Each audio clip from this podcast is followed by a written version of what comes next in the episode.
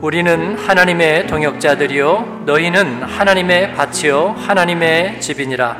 내게 주신 하나님의 은혜를 따라 내가 지혜로운 건축자와 같이 터를 닦아둠에 다른 이가 그 위에 세우나 그러나 각각 어떻게 그 위에 세울까를 조심할지니라.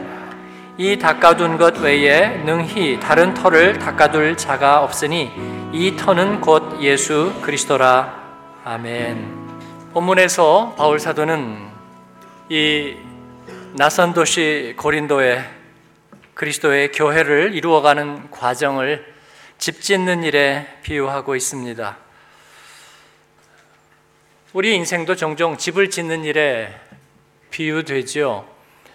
좀 구체적으로 들여다보면 집은 세간살이로만 구성되는 것은 아니지요. 어, 남편과 아내 그리고 그 자녀들이 그 관계를 통해서 세월이 지나며 하나의 가정으로 이루어져 가는 과정입니다. 그래서 그런 내적인 과정을 우리는 집을 지어져 가는 것과 비유하곤 합니다. 그러나 이 집에는 이름이 붙어 있습니다. 한국에 귀국하신 전에 함께 믿음 생활하던 성도님 가정은 어, 상사원으로 평생을 살았어요. 한국의 경제 발전 과정 어, 함께 겪었던 어, 정말 우리 한국 경제를 대표하는 그런 전설의 세일즈맨들이었죠. 그 중에 한 분이었는데 예, 몇십 년 동안 온갖 건설 현장 또 어, 수출과 무역이 이루어지는 현장들을 밟고 다녔는데 그래서 자기 집이 없었답니다. 그러다가 갑작스럽게 은퇴를 하게 되고 그리고 이제 아, 이제서야 우리 집을 하나 가져야 되겠다 생각을 했는데 어, 뭐 이렇게 하다 저렇게 하다가 안 돼서 집을 짓기로 했다. 그래서 어, 설계를 하고 어, 집을 지었어요. 어, 제가 궁금해서 한번 소식을 전해봤습니다. 집은 다 지으셨는지요? 그랬더니 아 목사님 이제 집이 거의 다 아, 완공이 되어 갑니다. 그러면서 저에게 숙제를 하나 주시는 거예요. 어, 집에 이름을 지으려고 하는데 좀 이름을 지어달라고. 여러분 문패 말고요. 그 이름은 원래 있고 집에다가 또 따로 이름을 붙이는 거. 어, 그건 제가 할 과제가 아닌데요. 그랬더니 아, 두 개를 지었으니까 그 중에 하나를 정해달래요. 하나는 두 사람 이름을 딴 거고요. 한 사람은 설계자가 지어준 이름이래요. 아, 그 과제는 좀 쉽네요. 그냥 두 분 이름을 따서 한 게 보기도 좋고 하면 좋겠네요. 그렇게 말씀을 드렸어요. 아, 좀 이름이 있는 집에서도 좀 한번 살아보면 괜찮겠죠? 네. 그런데 예, 오늘 말씀에는 예, 그 집의 이름이 있답니다. 그 집의 이름은 하나님의 집입니다. 예, 우리 성전은 하나님의 집이고 또 믿음의 가정들은 하나님의 집이 되는 것입니다.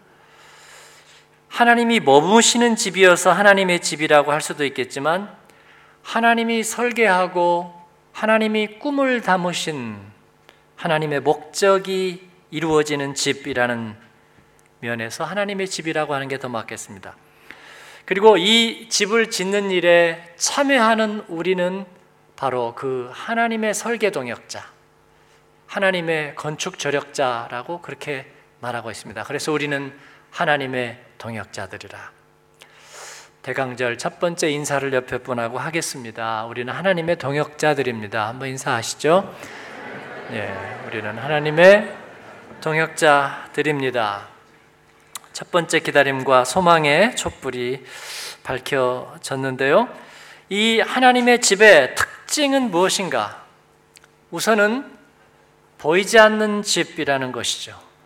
예, 모든 집은요, 내면의 집이 견고해야 그 집은 온전해지는 것입니다. 가정도, 교회도, 그리고 국가 공동체도 그 내면의 구조가 온전해져야 그 집은 온전해지는 것입니다. 구약 성경에 나오는 두 가지의 그 지배 모델이 있습니다. 첫 번째는 사무엘의 집과 엘리의 집의 모델입니다. 어, 사무엘은 누구냐면 이스라엘의 기초를 닦은 인물이고 다윗의 길을 예비한 사람입니다.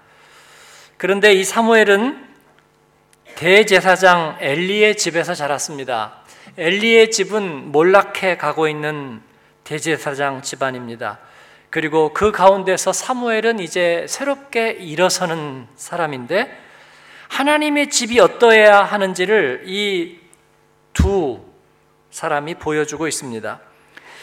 대제사장 엘리와 그의 두 아들은 세습, 세습한 제사장입니다. 그러나 사무엘과는 아주 대조적인 모습을 가졌습니다. 사무엘과 엘리의 아들들은 같이 어린 시절을 겪었고 젊었습니다. 그러나 그들의 길은 달랐습니다. 몇 가지 면에서 달랐는데 먼저 사무엘은 마음으로 주님을 섬기는 사람이었다 그럽니다. 엘리의 아들들은요, 예, 겉으로는 제사장의 세습 신분을 가졌지만 그들은 마음으로 주님을 대우하지는 못했습니다. No regard for the Lord. 악한 자들, 하나님을 대접하지 않는 사람들이라고 그렇게 성경은 얘기하고 있습니다. 마음으로 주님을 섬기는 것이 과연 어디에서 얼마나 표가 날까요? 인간관계에서 우리는 마음을 준 사람을 잊지 못합니다. 적은 것이든 큰 것이든 상관없습니다. 하나님은 더더군다나 인격체이시니까 중심으로 마음으로 자기를 섬긴 사람을 잊지 못합니다. 어, 지난주에 제가 메일 한 통을 받았어요. 근데 그 메일에 발신자 이름이 이춘재라고 되어 있어요. 어, 특이한 이름이긴 한데 제 기억에 어, 이게 누구더라 어, 기억이 잘 없었는데 예, 그 밑에 메시지가 있었습니다. 목사님 어, 혹시 저를 기억하실지 모르겠는데 1988년, 89년 그때 이두교에 제가 중학교 1학년, 2학년 생활하던 춘재예요. 저 기억나세요? 그때 전도사님이었는데 제가 아, 기억이 났어요. 아, 제가 경상북도 의성군 비안면 하고도 이두리 에서 이두교회라는 곳에 2년 좀 넘게 시골교회 목회를 했거든요. 예, 결혼하고 예, 불과 얼마 안 되고 예, 거기서 우리 명학이를 낳았고요.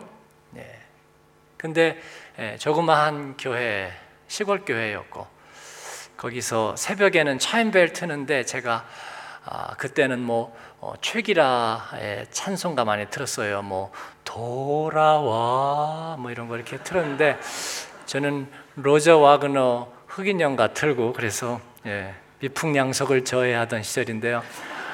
아, 저희 어, 학생회가 아홉 명밖에 안 됐어요. 아홉 명밖에 안 됐는데 그 중에 예, 한 명인데 그때 중학교 1학년이었다가 2학년 되고 3학년 올라갈 때 제가 그 교회를 이제 떠나서 서울로 왔는데 아, 제가 그 친구를 왜 기억하느냐면 그 부모님이 과수원 하다가 의성에서 3년간 예, 물이 나서 과수원을 남에게 넘겨주고 그 지역으로 와서 소장농을 하셨어요. 새벽 4시면 교회 와서 장로님, 권사님이 기도하시고 어, 남의 집 하나를 얻어가지고 사시는데 거름한 집에 신방을 가면은 에, 저에게 기도를 부탁하고 그분이 또 꼭 저를 젊은 전도사인 저를 위해서 간절하게 기도해 주시는데 제가 전에도 아마 얘기한 기억이 있을 거예요. 너무 기도를 잘하세요. 인격적이고 말씀적이고 저는 지금까지 그렇게 절실하게 기도 잘하는 분을 거의 못 만나본 것 같아요. 근데 그 집에 아들이 셋인데 둘째 아들이에요. 큰 아들이 연재, 둘째가 춘재, 막내 이름이 생각이 안 나는데. 아, 근데 이 친구를 또 그 좋은 믿음의 유산을 받았지만 제가 왜 더 기억하느냐면 아, 여름 수련회를 가는데 저희가 봉고차가 예, 하나 있었는데 이제 봉고차에다가 아, 우리 학생의 아홉 명을 싣고 예, 포항에 있는 장사 해 수욕장으로 수련회를 갔어요. 거기에 있는 장사교회 에 저희가 묵으면서 해수욕장에서 해수욕도 하고 수련회를 했습니다.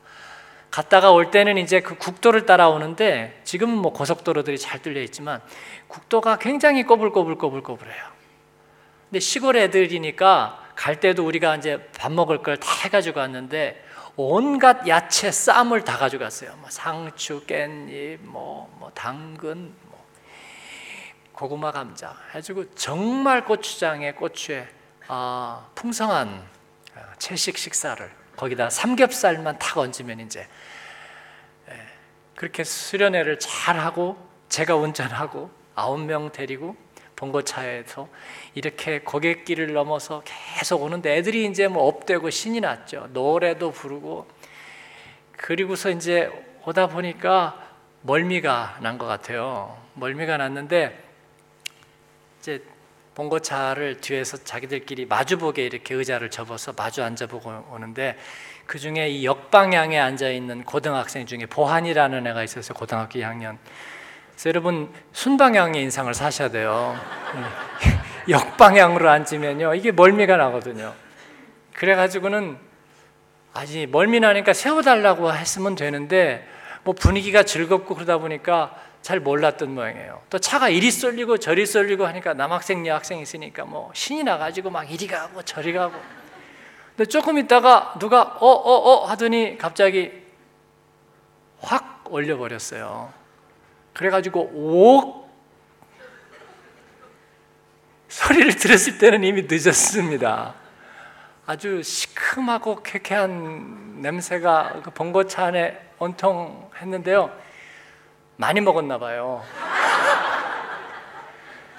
정말 올리기도 많이 올렸어요. 근데 그 지금 밀집해 있는 그 아이들의 뭐 바지며 옷이며 막 바닥이며 완전히 예, 저도 일순 어떻게 해야 될지 몰라서 차를 일단 세우고 내려 일단 문을 열어놓고 다 내렸어요.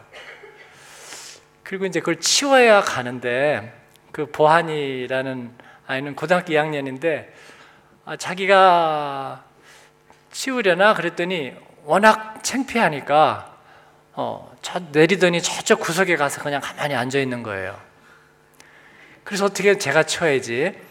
그래서 이제 심호흡을 하고 예, 걸레를 들고 가려고 하는데 누가 제 손에서 걸레를 탁 뺐더니 전사님 예, 제가 할게요. 그랬더니 탁그 아이가 춘재예요.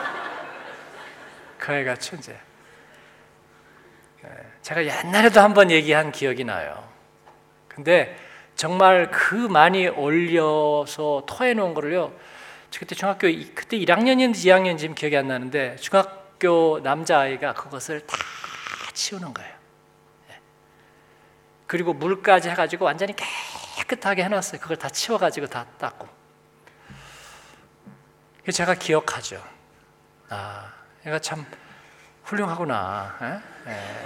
부모의 그 믿음을 받고 예, 그랬구나. 이번에 연락이 왔는데 예, 메일의 내용 중에도 보니까 예, 믿음 생활 잘하고 있는 게 벌써 표가 납니다. 예. 그러면서 한국에 오시면 꼭 한번 뵀으면 좋겠어요. 76년생이에요. 그래도 그때 중학생이니까 아 천재야.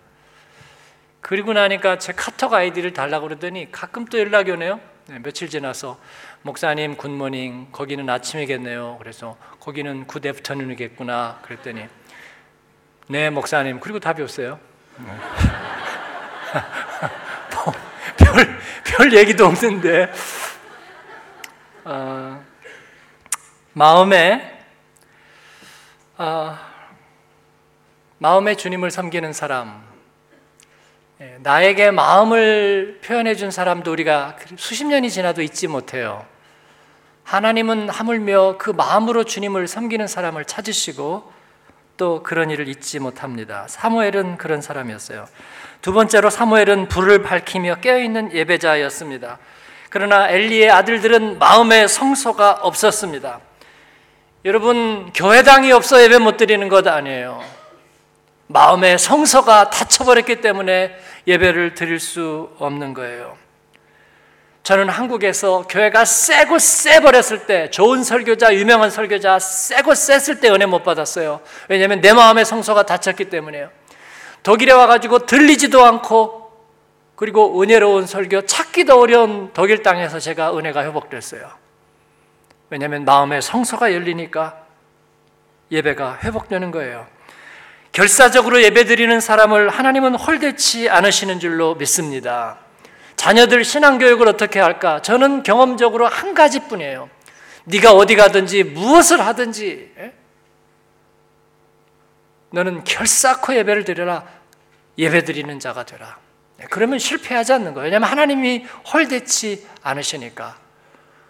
어느 부모가 자식 교환학생 갔는데 어, 교회당이 미국 교회 뭐 이런 데 가서 어, 잘 적응이 안 되고 한인 교회는 한 70km 떨어졌는데요. 그러니까 부모가 얘기하는 거예요. 어, 그는 그러면 그냥 집에서 드리라가 아니라 70km 그게 얼, 그게 먼 거리니 가라. 네, 가서 예배 드리고 와라. 70km 밖에서 왔다면 그에서 얼마나 너를 다르게 보고 좋아하겠니? 그렇습니다. 사무엘은 깨어있는 예배자였습니다. 세 번째로 사무엘은 부르심의 사명이 있어서 이를 따라 살았습니다. 대속의 사명. 그러나 엘리의 아들들은 사명 그런 게 뭐지? 부르심의 사명 그딴 거 없었습니다. 네 번째로 사무엘에게는 비전의 말씀이 들렸습니다. 그러나 엘리의 가문에는 말씀이 희귀하고 이상이 잘 보이지 않았다고 그럽니다. 사무 그 하나님께서는 엘리에게 하나님의 사람을 통해서 말씀을 전합니다. 네 두 아들은 한 날에 죽으리라. 그리고 그 대신 그 대안으로 내가 나를 위하여 충실한 제사장을 일으키리니 그 사람은 내 마음 내 뜻대로 행할 것이라. 내가 그를 위하여 견고한 집을 세우리니라고 말씀합니다. or sure house. 견고한 집. 이것은 하나님이 다윗에게도 훗날 약속하는 말씀입니다. 내가 견고한 집을 세우리라 너를 통해서. 사무엘은 화목의 사명, 대속의 사명을 가진 이스라엘의 지도자로 일어서지만 엘리의 아들들은 블레셋과의 전투에서 예상할 수 없었던 날에 함께 죽임을 당합니다. 성경에서 인간을 가리키는 말 중에 하나님의 형상으로 하나님의 숨, 이 로아흐로 지음받은 인간 표현하는 말이 여러 개 있는데 혼이 있는 인간이라는 면에서 네페시라는 말을 씁니다. 그러나 그 네페시는 동물에게도 같이 적용됩니다. 엘리의 아들들은 하나님을 예배하고 하나님을 가슴에 담고 사명 따라 사는 인생으로 결국은 자리매김을 하지 못했고 그냥 동물처럼 어느 날 우연히 생명을 잃어버리는 네페슈의 모습을 벗어나지 못했습니다. 마음에서 존귀함이 사라진 존재는 동물에 불과한 것입니다. 사명이 없는 사람은 인생의 완성이란 것이 없는 것입니다. 그러나 사명이 있는 사람은 하나님이 지켜주시는 줄로 믿습니다. 마치 법정에서 결정적인 증인 말이에요. 우리 이것을 크론저에게라고 그러죠. 그런 결정적인 증인은 공권력이 보호해 주는 것과 같습니다. 완성에 대한 비전이 있는 집과 그렇지 않은 집의 결과는 확연하게 다릅니다. 선진국에서 집이 지어져 간다. 그러면 분명히 처음에 조감도와 그 나중에 집이 거의 차이가 없이 동일을 합니다. 후진국에 가면 제가 아프리카 얘기를 자꾸 이런 예를 들어서 죄송하지만 그곳에 가면 설계도 없는 집이 태반이에요. 그냥 알아서 짓기 시작하는 거예요. 그러다가 돈이 떨어지거나 마음이 바뀌면 짓다가 그만둬요. 저는 그게 안타까워요. 아프리카 가면요. 그 자원도 모자라고 그나마 경제력도 없는 나라에서 짓다만 집이 그렇게 많아요. 짓다가 말아버리는 거예요. 그냥 어디로 가버려요. 그만둬 버립니다. 처음부터 지으려는 생각이나 있었는지도 모르겠어요. 그리고 그 짓다만 집은 참으로 흉측하게 짝이 없습니다. 사랑하는 여러분, 저와 여러분은 우리의 가정은 우리의 교회는 사무엘의 집과 같이 되기를 축원합니다. 두 번째 성경에서 우리에게 비유로 들어주고 있는 집의 모델은 다윗의 집 여로보암의 집입니다. 다윗의 집은 남왕국 유다가 계승했습니다. 여로보암의 집은 북왕국 이스라엘이 따랐습니다. 다윗 다음에 솔로몬, 그 다음에 르호보암 때에 남왕국과 북왕국이 갈라진 것은 여러분이 상식적으로 아시죠? 그래서 북왕국 열 지파는 북왕국 이스라엘이라 이름 부르고 남왕국 두 지파는 남왕국 유다라 이름을 붙였습니다. 그 두 왕국의 길은 비슷한 것처럼 보입니다. 북왕국은 아시리아에게 멸망하고 그리고 얼마 있다가 남왕국은 바벨론에게 멸망합니다. 그러나 그들의 토대와 결론은 분명하게 달랐습니다. 북왕국은 역사에서 사라져 버립니다. 그러나 남왕국은 그 명맥이 남아서 하나님의 약속대로 예수 그리스도에게 이어집니다. 그 차이가 무엇일까요? 여로보암은 솔로몬 이후에 둘로 분열된 다음에 초대 왕이 되었는데 열집하니까 지파도 많고요, 땅도 커요. 그런데 자기들에게 없는 게 뭐냐면 예루살렘입니다. 예루살렘은 다윗 때로부터 이스라엘의 마음의 고향이 되었어요. 그래서 포로로 잡혀간 유다 백성들은 버드나무에 수금을 걸고 우리가 왜 시온의 노래를 부를까? 그리고 눈물을 흘리며 노래를 부르지 않았던 그들의 마음의 고향이 예루살렘입니다. 하나님 앞에 성전을 봉헌하고 그리고 하나님의 언약을 회복시켜 드리던 바로 그들의 마음의 고향이 예루살렘이에요. 그것은 마음의 성소가 있는 곳이었습니다. 그래서 북왕국은 예루살렘에 필적할 만한 것을 찾다가 세겜을 수도로 정했습니다. 여호수아의 유서가 서려 있는 곳. 여호수아 24장에서 약속의 땅을 눈앞에 둔 여호수아가 이스라엘 백성들 앞에서 추상 같은 표정으로 너희가 오늘 어떤 신을 섬길 건지 선택하라. 나와 내 집은 하나님을 섬기겠노라. 그 여호수아의 헌신의 외침을 이스라엘은 잊을 수 없었겠죠.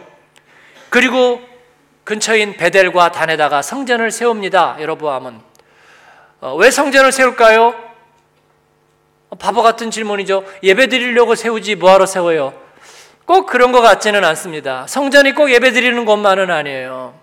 여로보암은 예배 드리고 싶은 마음은 없었던 것 같습니다. 단지 자기 백성들이 예루살렘을 그리워할까봐 그들의 마음을 돌려놓기 위해서 정치적인 성전을 세웁니다. 평양에 있는 무슨 봉수교회처럼 말이죠. 그리고 그곳에다가 금송아지를 가져다 두었습니다. 이것이 이스라엘 멸망의 시그널입니다. 그들의 가치 체계는 붕괴되고 그들에게 정신적인 기반은 사라집니다. 왜 우상을 섬길까요, 여러분? 우상이 좋아서? 그럴 리가 있습니까? 로마서 1장은 그 이유를 분명하게 대답하고 있습니다. 왜 우상을 섬기느냐? 마음에 하나님 두기가 싫어서라고 대답합니다. 내 마음의 성소, 내 영혼의 성소에 인격적인 하나님을 모시고 살면서 그분의 약속과 부탁을 따라 부르심의 길을 사는 인생이 싫은 것입니다. 욕망이라는 전차에 올라서 말초신경과 욕망과 내 안의 죄가 충동하는 대로 사는 것이 좋은 것입니다. 하나님의 말씀을 따라 내면적으로 집중하는 삶이 피곤합니다. 그 책무가 싫습니다. 그 진실됨이 싫습니다. 그 열망이 싫습니다. 그런 사모하는 삶의 자세가 싫습니다. 그 대안이 우상입니다. 게다가 금송아지, 이것은 적어도 팔레스타인 지방에는요, 소를 섬기는 나라는 없었어요. 북쪽 시리아까지 가도 소를 섬기는 나라는 없었습니다. 풍요의 신 바알은 황소 등을 타고 있는 사람의 형상입니다. 폭풍의 신 하닷도 역시 사람의 모양을 가졌습니다. 그런데도 왜 소의 우상을 새겼을까요? 왜냐하면 여로보암이 이집트로 잠깐 망명 생활을 했었거든요. 이집트의 신은 소입니다. 이집트의 만신전에 가면 모두 다 소의 형상이에요. 그래서 여러분 유학도 잘 가야 됩니다. 그들은 출애굽 이전으로 후퇴하는 것입니다. 출애굽 이후에 그들이 얼마나 많은 은혜를 받았는 줄 압니까? 하나님과 얼마나 많은 스토들이 쌓였는 줄 압니까? 그런 그 모든 은혜를 폐해 버리는 것입니다. 우상 때문에 결국 여로보암의 죽음 이후에 이스라엘은 끝없는 쿠데타와 정쟁을 경험하고 19명의 왕을 세우지만 적보도 없습니다. 누가 누구를 죽이고 누가 누구를 죽였는지도 모르고 그들에게 정통성도 없고 계승도 없고 약속도 없고 성취도 없습니다. 그들은 혼합된 족속이 되어서 역사의 무대에서 사라져 버렸습니다. 반면에 다윗은 생애 가운데 사계절이 있었던 사람이지만 다윗을 뭐라 얘기할까요?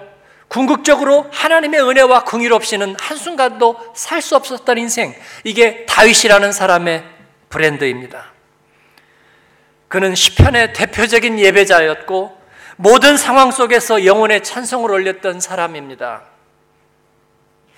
내가 영으로 예배하리니 주님 내 기도 들으시네. 그는 때로 눈물로 침상을 띄우며 회개의 재단을 쌓기도 했습니다.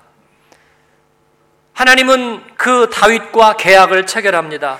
너의 뿌리에서 예수 그리스도의 집을 이루실 거라고 약속하십니다.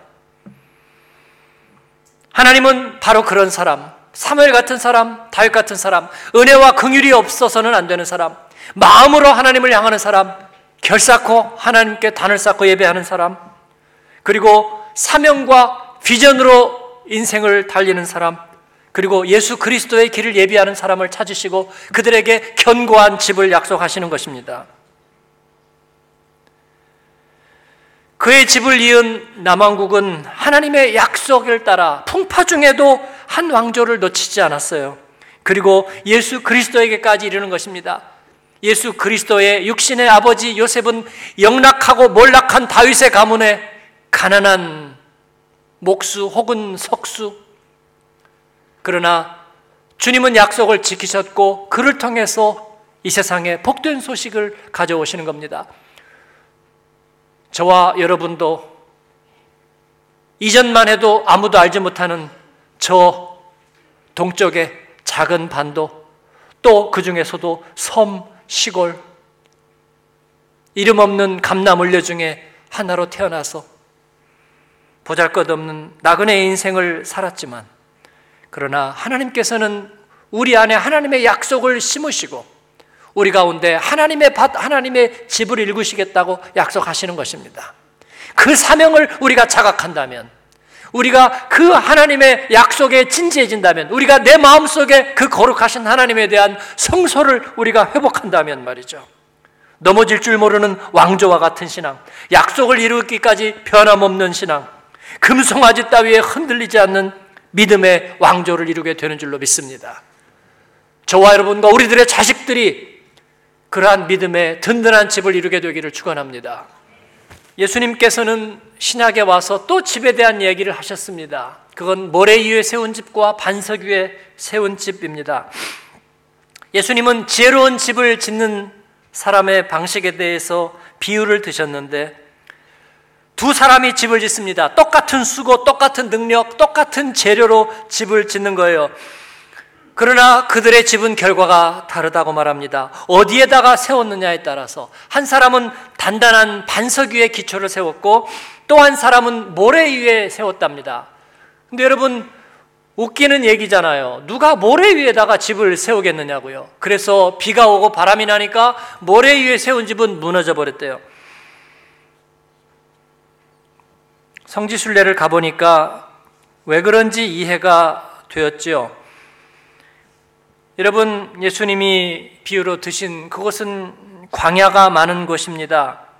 광야에서 건기에는 물이 흐르지 않기 때문에 다 정상적인 땅처럼 보입니다. 그런데 그 중에는 진짜 단단한 바위도 있지만 단단해 보이지만 와디라는 예, 우기가 되면 물이 흐르는 마른 계곡이 있습니다. 그런데 그 마른 계곡 위에 흙과 토사가 적당히 덮여서 기초를 파기에도 수월하고 괜찮아 보이는 거죠. 그래서 거기에다가 집을 지으면 우기가 와서 비가 오면은요, 비가 광야니까 예, 줄기가 갑자기 거세지면서 조금만 비가 와도 큰 줄기가 됩니다. 그래서 그 와디로 흐르게 되는데 그 마른 계곡이 갑자기 골짜기가 되면서 거기에 집을 지었다면 사정없이 무너지는 것이죠. 예수님은 바로 그 이야기를 하시는 것입니다. 그러나 이것은 보이는 집이 아니라 내면의 집, 믿음의 집을 말하고 있는 것입니다. 모래 위에 세운 집과 반석 위에 세운 집은 근본적으로 차이가 있다. 풍파가 오고 비바람이 올 때, 반석 위에 세운 집에도 모래 위에 세운 집에도 비가 오고 창수가 나겠지만 모래 위에 세운 집은 견디지 못하리라. 모래 위에 믿음의 집을 지은 사람은 누구일까요? 가짜 영성입니다. 그냥 플라시보 효과 같은 믿음입니다. 플라시보 효과란 뭡니까? 가짜 약을 진짜처럼 투여해서 심리적인 치료 효과를 누리는 방식이죠. 뭐 어렵게 생각할 거 없죠. 군대에서 소화제 주고 다 낫는다고 얘기하는. 그 중에서 또 난 사람도 있대네요. 반대는 노시보 효과입니다. 미신적인 사고를 통해서 불행한 생각을 하다가 실제로 불행을 경험했다 말하는 뭐 그런 이야기 말이에요. 해롭다는 암시 같은 거 말입니다. 은혜와 죄를 천국과 지옥을 하나님 없는 불신앙의 삶과 하나님과 함께하는 그 약속을 플라시보, 노시보 정도로 생각하는 현대인들에게 신앙이란 아무것도 아니죠. 그 위에다가 인생의 집을 지어요. 재수복에 따라 인생의 집을 지어요. 야, 아들아, 네 인생 재수가 있어야 될 텐데 그런 것에 대해 우리 아들, 우리 딸들의 인격적인 인생의 미래를 걸어요? 괜찮아. 재수 안 붙었다 생각하고 액땜했다 생각해. 네? 가서 한잔하고 떨어버려. 여러분 인생이 그렇게 되나요? 플라시보 때문에 때로는 행복하겠죠. 그러나 그 행복이 우리를 어찌하지 못합니다. 노시보 때문에 가끔 불행하겠죠. 그러나 그 불행이 우리를 어찌하지 못합니다.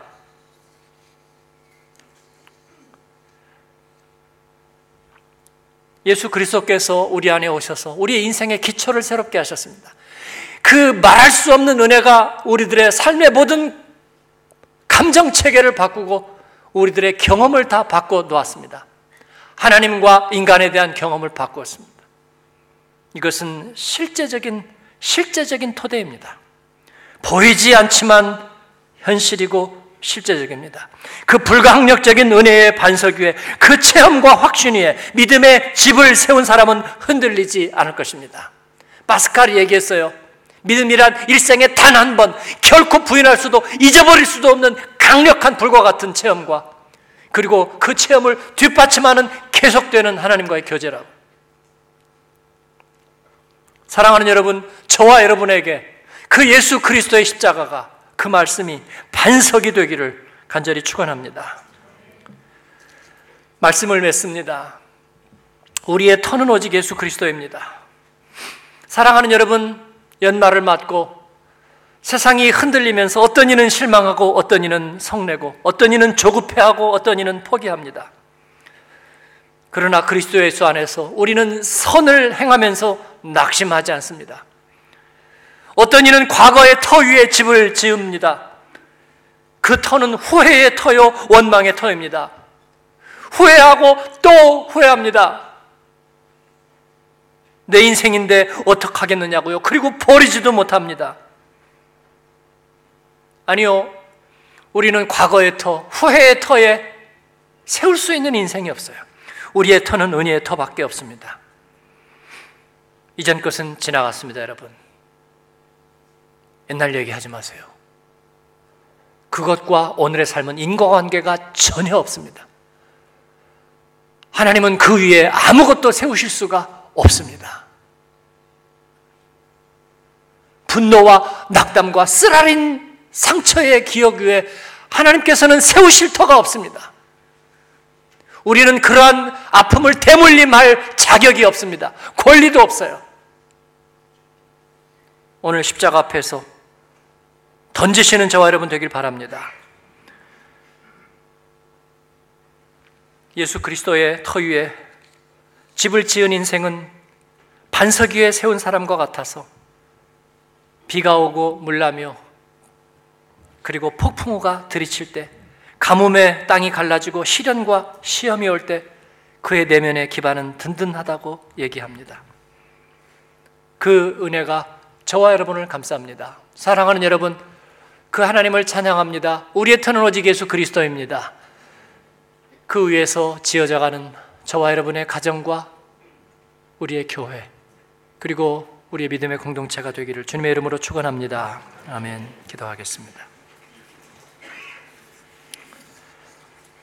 우리 같이 한 음성으로 기도했으면 좋겠습니다. 하나님 사무엘이 자라나면서 이스라엘의 말씀의 등불이 환하게 켜지기 시작했다 그랬습니다.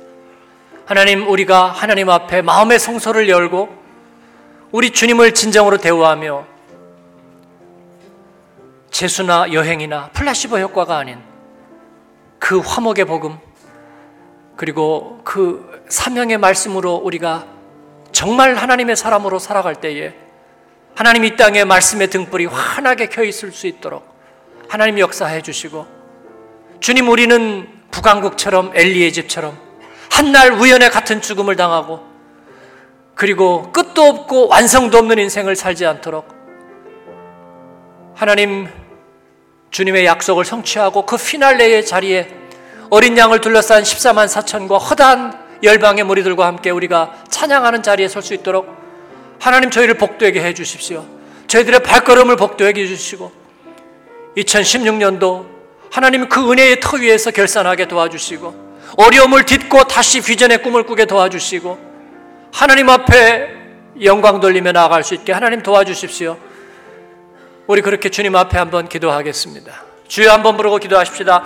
주여 하나님 아버지 감사합니다. 주님 이 주일 아침에 주님의 이름을 부르며 기도하게 하시니 하나님 저희가 주님을 찾게 하시니 하나님 주님 우리 안에 계시고 우리가 주님을 부르게 하시니 감사합니다. 하나님 은혜 없이 살 수 없습니다. 주님의 긍휼이 없이 살 수 없습니다. 하나님 예배하지 않고 살 수 없습니다. 우리 십자가 없이 하나님 설 자리가 없습니다. 아버지 비전의 말씀이 없이 우리는 인생의 집을 완성할 수 없습니다. 하나님 주님의 말씀이 우리 안에 아버지 등대고 빛되고 고난 중에 즐거움이 되지 아니하면 우리는 설 자리가 없습니다. 예수 그리스도의 터 위에 우리 인생을 세우셨으니 하나님 영광을 받으시며 복 주시옵소서. 우리의 시간과 건강과 물질과 생명과 은사로 하나님 주님의 집을 이루게 하시고 주님의 기쁨 되게 하여 주시고 주님께 쓰임 받게 도와주시옵소서. 디아스포라를 축복하시고 하나님 오늘 또 선교의 일꾼들을 축복하시고 우리들의 자식들을 하나님 축복해 주옵소서. 감사합니다. 영광 받으시옵소서.